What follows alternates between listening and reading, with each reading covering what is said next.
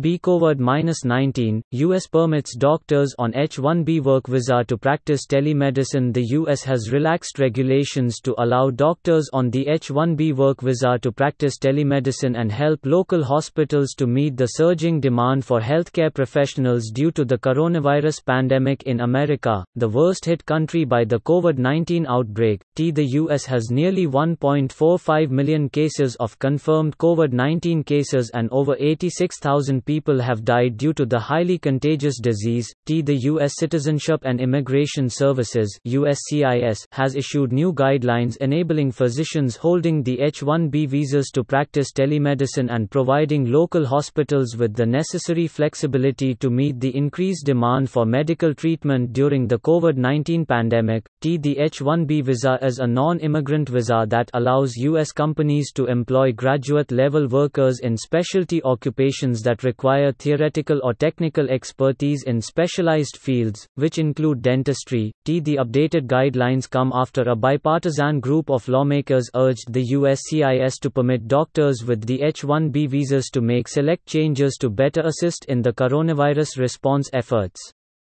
Medical facilities, particularly those in rural regions, rely on the H-1B visa program to fill critical vacancies. Also read, U.S. Senator plan to tackle China mentions India as strategic partner. As part of the visa approval process, employers must identify where and for how long the visa holder will work.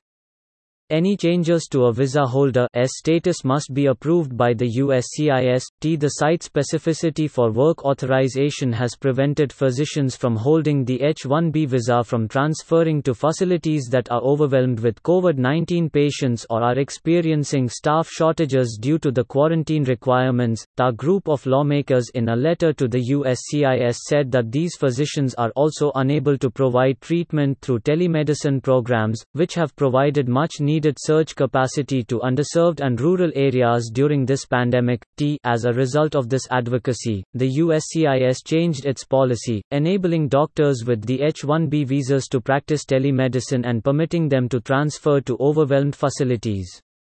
In our community, community's time of need, we must ensure our healthcare providers are fully empowered to treat patients in our region, said Republican Congressman John Katko. T. Meanwhile, the American Dentist Association (ADA) on Thursday requested that the federal government extend the current 60-day grace period for unemployed or furloughed dentists with H-1B visas to 180 days during the COVID-19 pandemic. Also read, World Bank approves $1 billion to support India's fight against coronavirus. T. Dentists who are in the United States on H-1B visas are worried that they may lose their status and be forced to go back to their home country. ADA President Chad P. Gehani and ADA Executive Director Kathleen T. McLaughlin wrote in a letter to Joseph Edlow, Deputy Director for P.